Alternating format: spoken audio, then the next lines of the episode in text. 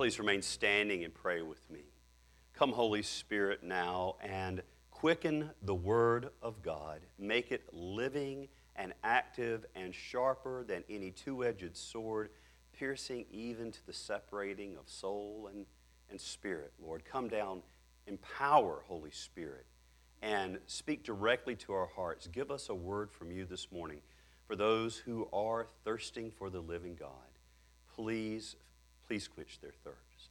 And for those of us, Lord, who have been parched, parched so long that we never thirst at all, grant us the gift of thirst for you.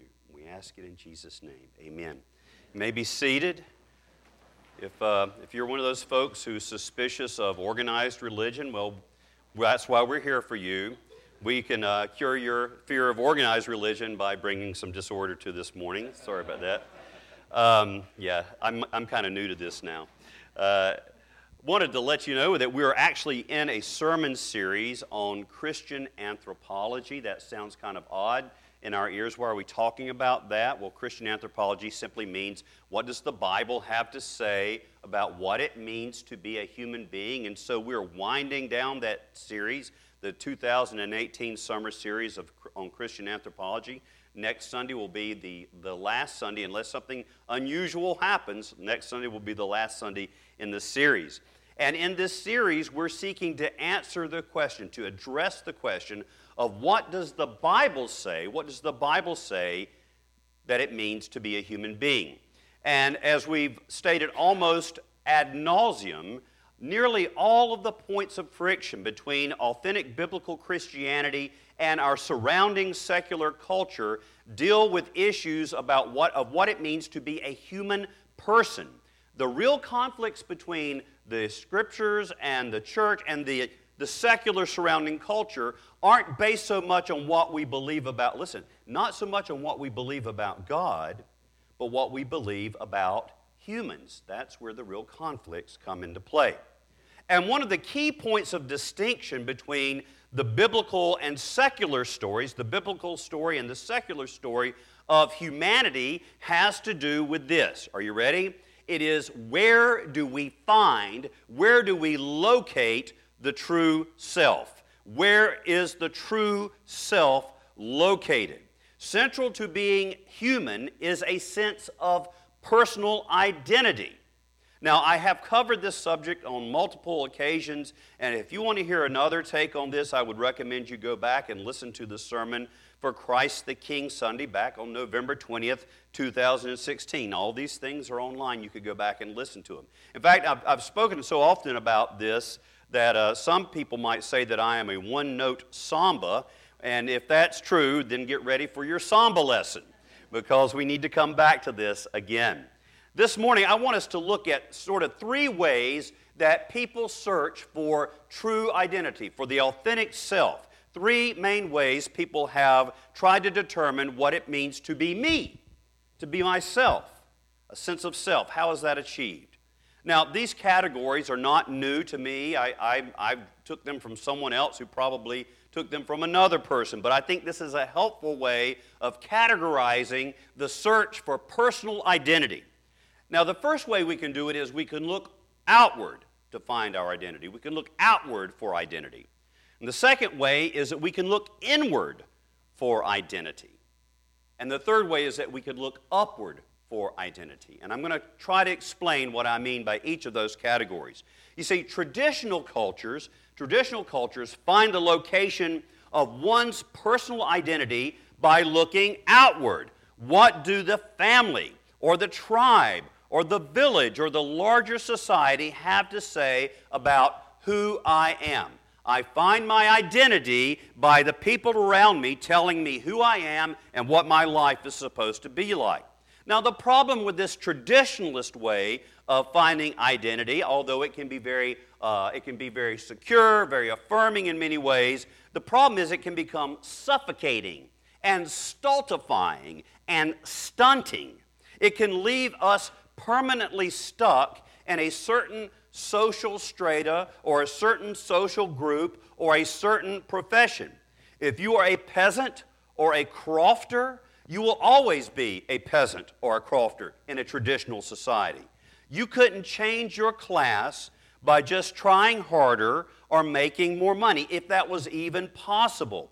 All you have to do, if you want to see this at work, is just look at some of the English language names that we encounter on a daily basis.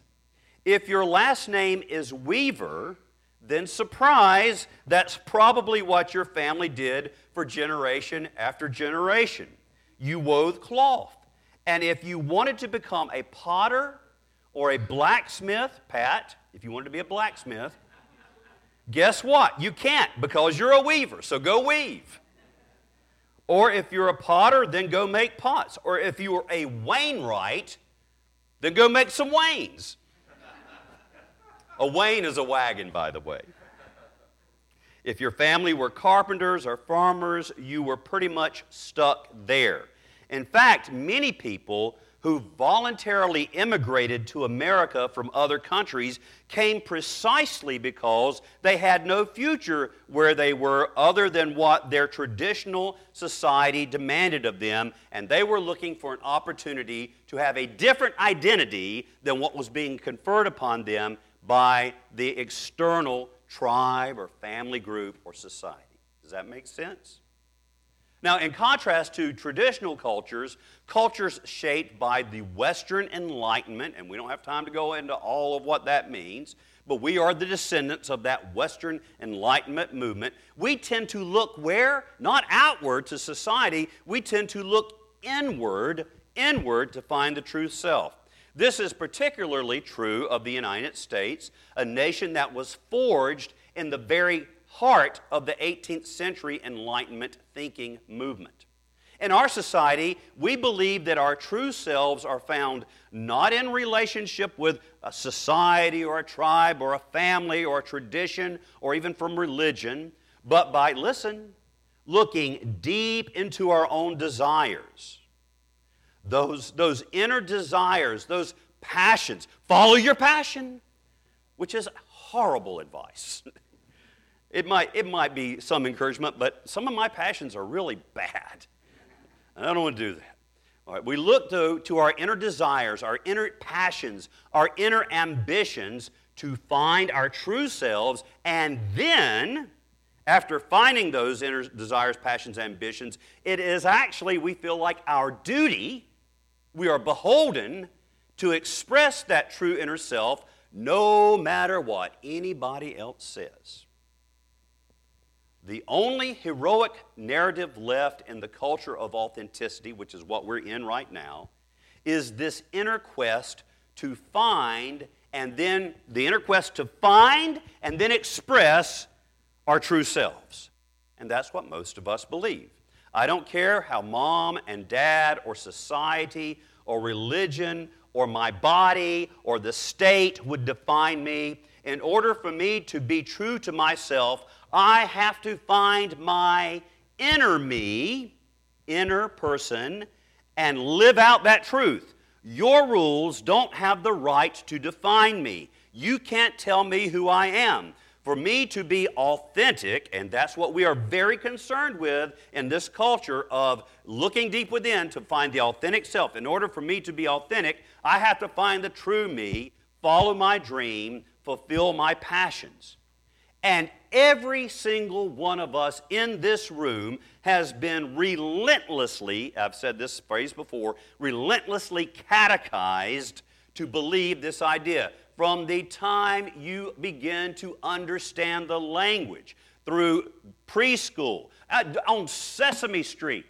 I don't know if, uh, I guess Dora the Explorer, you know, all that, um, Wild Kratts, you know, whatever you're watching at, at age four, you are being taught this all the way through grade school, graduate school, and in every other area of our life. We are taught it from kindergarten throughout our whole lives in books and popular music and movies. That's probably the most effective means.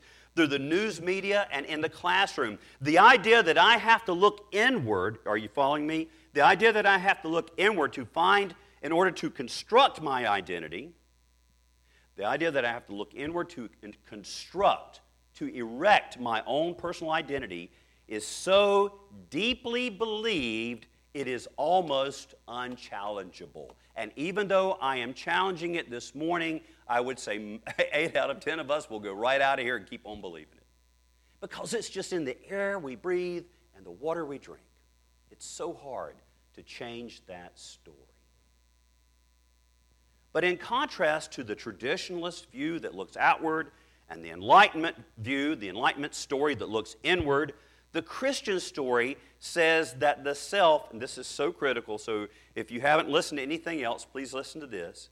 The self is found not by looking outward to my society, not like by looking inward to my inner passions, but in a relationship with God. In other words, looking upward.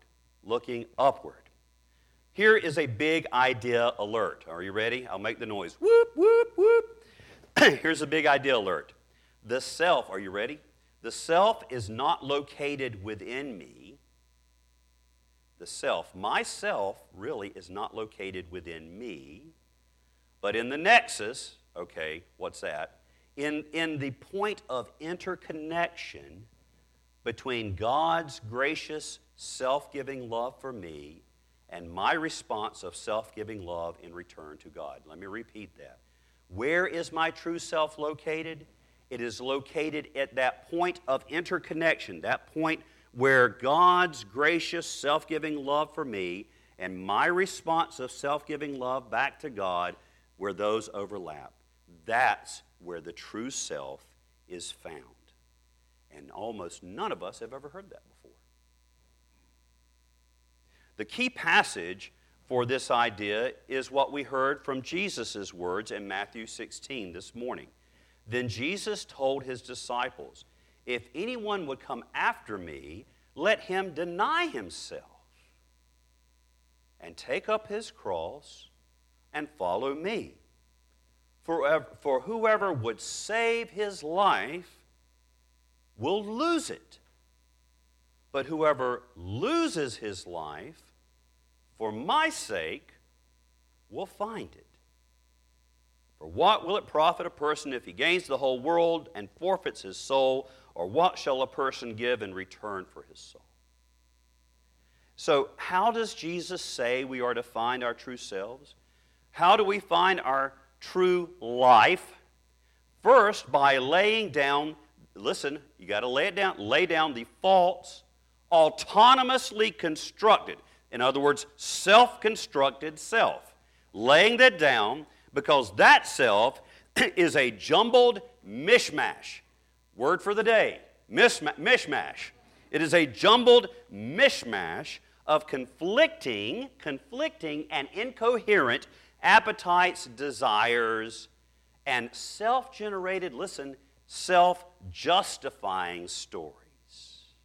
In other words, my inner, if I look inwardly into myself and I've got all these roiling desires and appetites, I've got to construct a story that justifies expressing those. That's self constructed, self construction.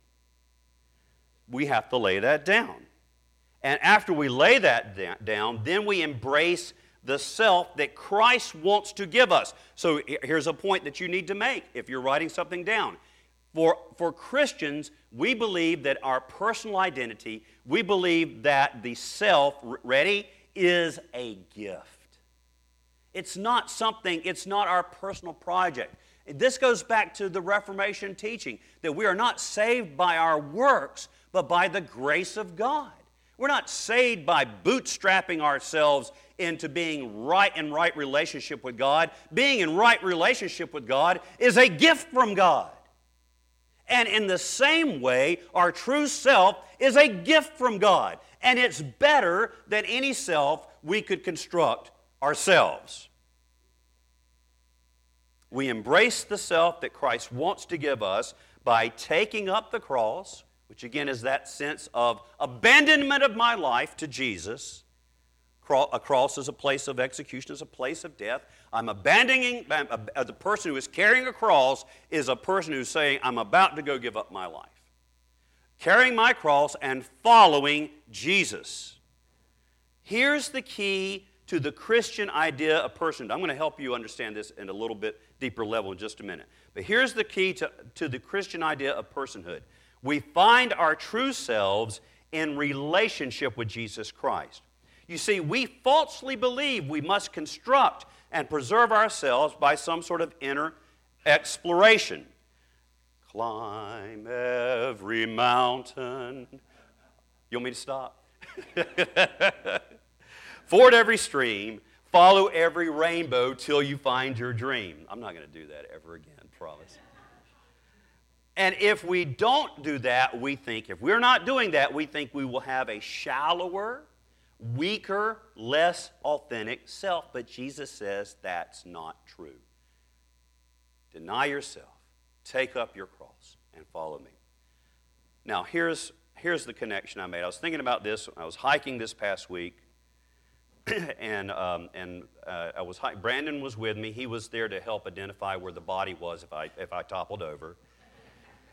Uh, he and my best friend Greg Jinks were conspiring, though, to, uh, to take my, my gear if that did happen, so they were going to divide that up amongst themselves.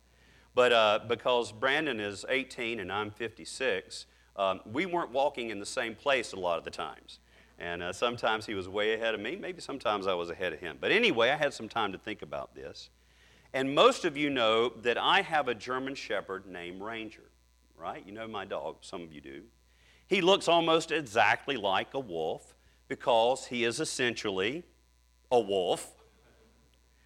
He's very old now, and his time with us is sadly coming to an end soon, probably.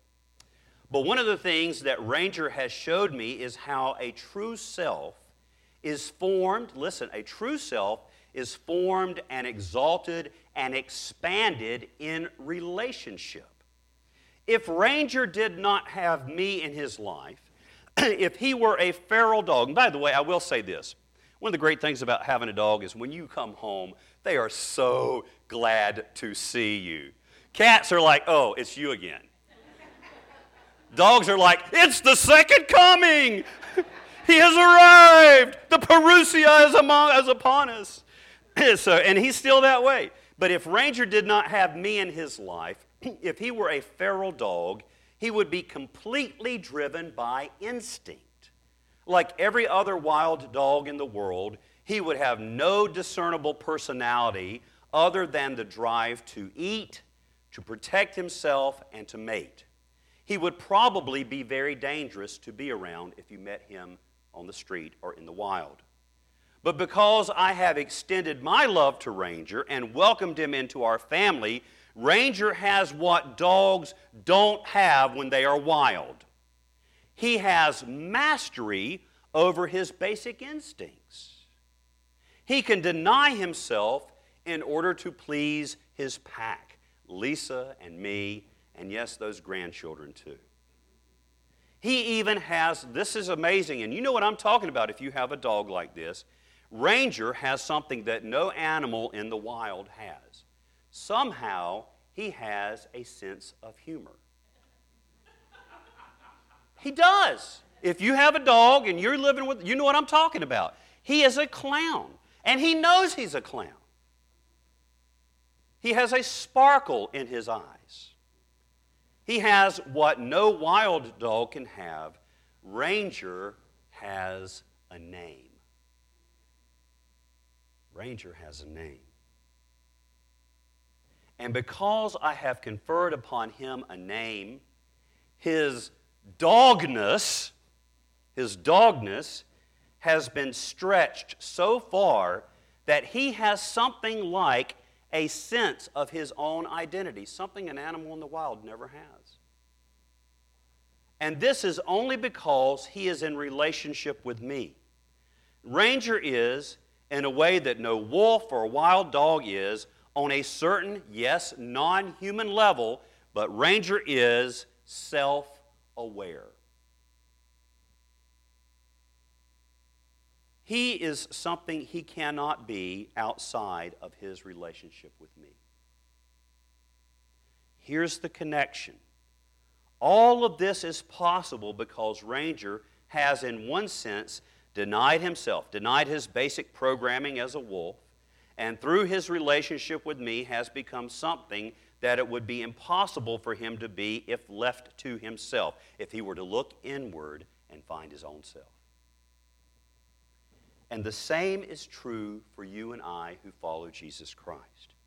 When we deny ourselves and follow Christ, we are brought into a relationship in which our identity is not crushed, it is not erased, but it is taken to a level of personhood, of peace and joy and security and self awareness that we could not experience on our own.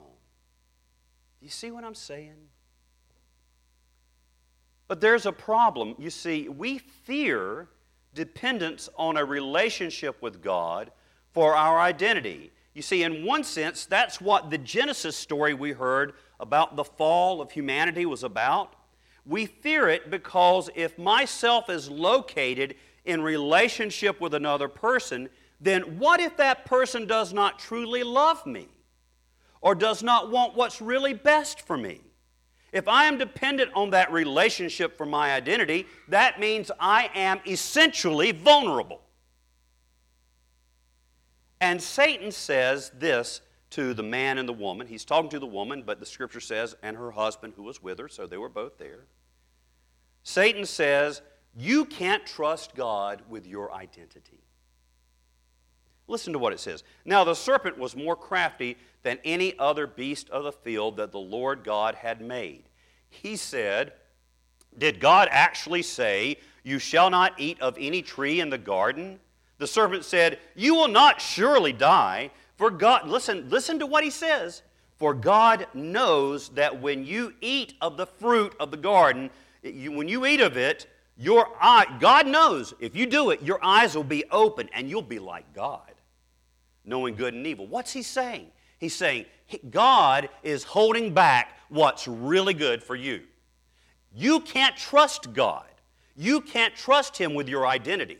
You can't trust, you need, do you see, do you get it? The tempter says you need to turn away from that relationship with the Creator and turn inward on yourself, be independent, be autonomous, then you can really transcend your limitations. You can be like God.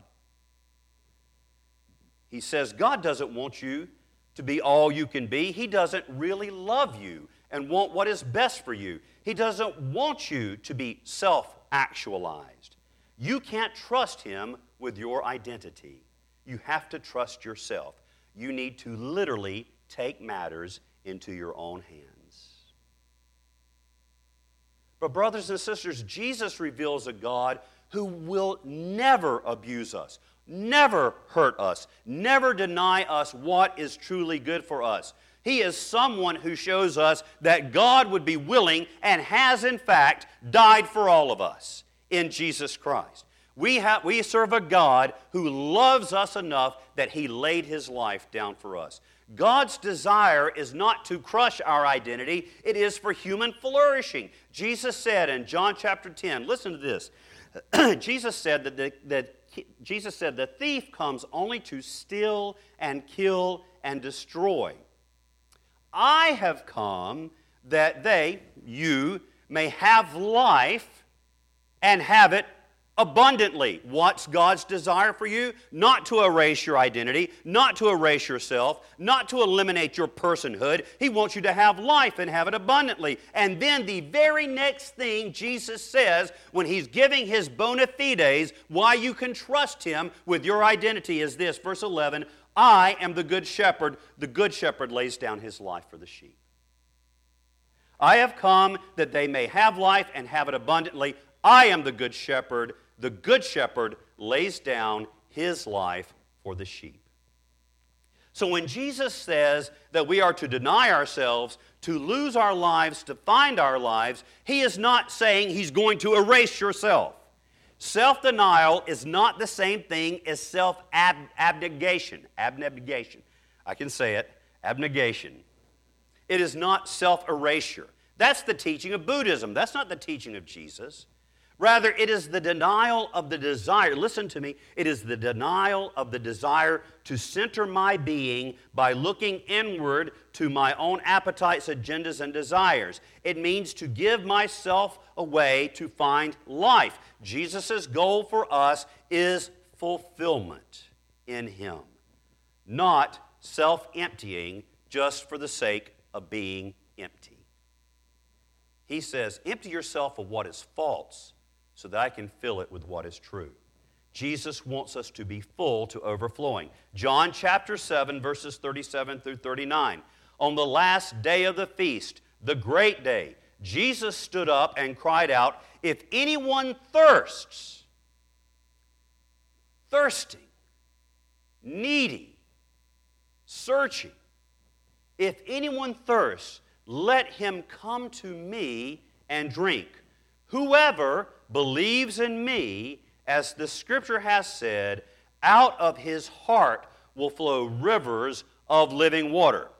One of the coolest things about hiking in the Appalachians this past week was we would come across from time to time a pipe stuck in the mountain with water gushing out. For no good reason whatsoever, except the mountain is just plumb full of water. It has to come out. It's called a spring. And I've got to tell you guys, I got back to Winston-Salem. I love Winston-Salem, but I took a drink of Winston-Salem water and I said, this is nasty. I've been drinking pure mountain spring water flowing out of the mountain, uh, just, just coming out of the mountainside. And it was so good, so fresh, so life giving. You know what? Jesus says, if you come to me, if you believe in me, let me handle your identity. As the scripture says, you will be so full, you'll be having living water coming out of you. Now, he said this about the Holy Spirit, the Spirit whom those who believed in him were to receive. God wants to fill you, not fill you. F I L L. God wants to fill you, not erase you. He wants you to be more. He wants you to be what no dog could be left to himself.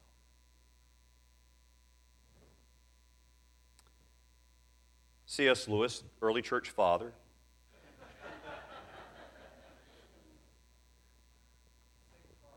yes, yes. St. Clive of Belfast, no less.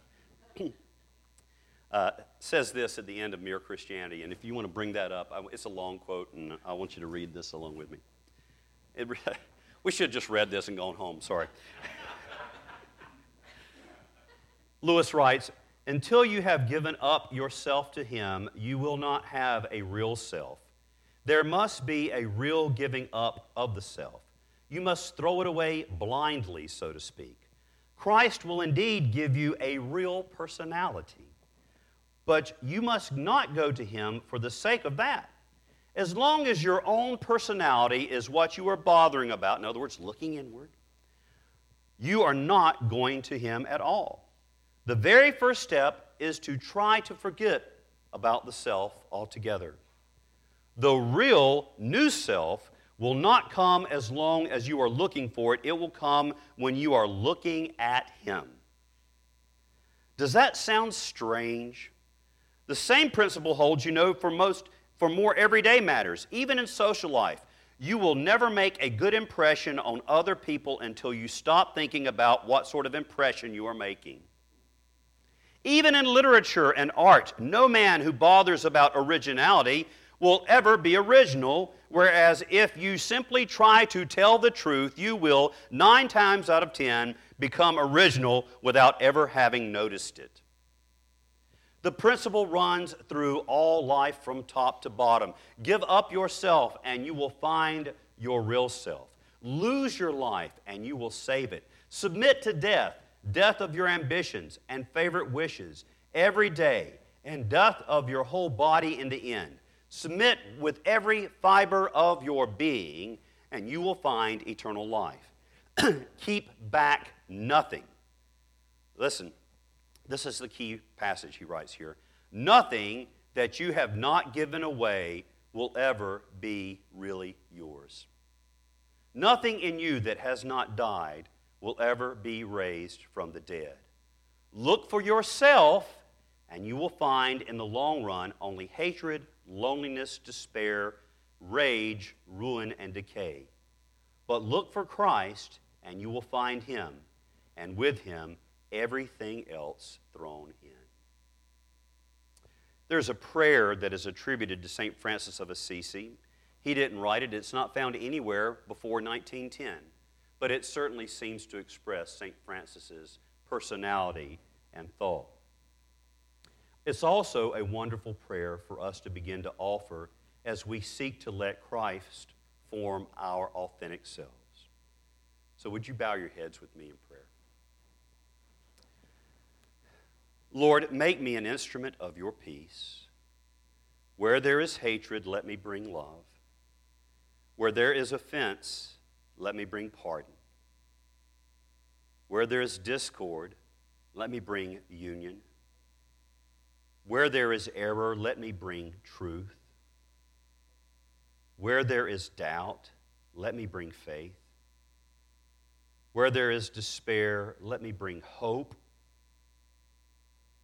Where there is darkness, let me bring your light. Where there is sadness, let me bring joy. O Master, let me not seek so much to be consoled as to console, to be understood as to understand, to be loved as to love. For it is in giving that one receives, it is in self forgetting that one finds, it is in pardoning that one is pardoned, it is in dying that one is raised to eternal life. In the name of the Father, and of the Son, and of the Holy Spirit. Amen. Would you stand with me at this time as we confess our faith as, we can, as it is contained in the words of the Nicene Creed?